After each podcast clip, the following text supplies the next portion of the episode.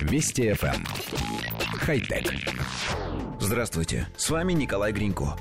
Разработчики искусственных мускулов, способных контролируемо и многократно сокращаться, продолжают искать оптимальные концепции. Инженеры опробируют гидравлические и пневматические системы, сплавы и полимеры с памятью формы. Ученые из Массачусетского технологического института предложили свою концепцию, причем вдохновлялись они огурцами – Дело в том, что это растение выбрасывает спиральные усы, которыми надежно цепляется за опору. Сокращение усов вызывает контролируемое изменение давления в клетках эластичной структуры.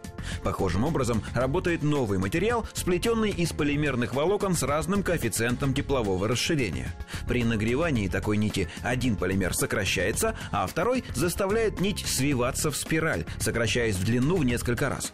Ученые сообщают, что сокращение и растяжение нити происходят даже при довольно умеренных изменениях температуры в пределах 1 градуса.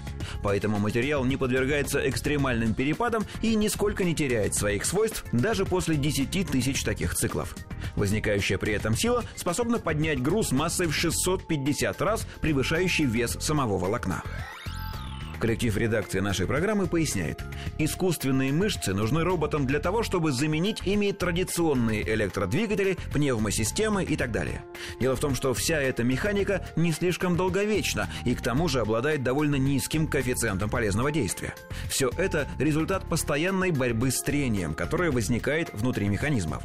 Мышечные волокна живых существ гораздо более энергоэффективны. Именно поэтому инженеры стремятся создать искусственный аналог биологических человеческих мышц.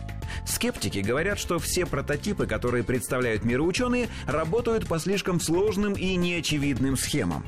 Некоторые из них используют химические реакции, а в той разработке, о которой мы сейчас рассказываем, волокна сокращаются под действием изменения температуры.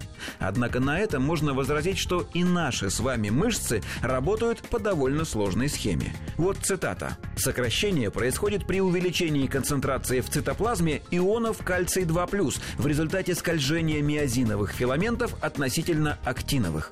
Конец цитаты. Так что неважно, что заставляет волокна сокращаться и на что они похожи, пусть даже на огуречные усы. Главное, чтобы все это работало. Похоже, что очень скоро мы наконец увидим роботов, которые не будут жужжать электродвигателями при каждом движении. Хотя... Вести FM. Эм. Хай-тек.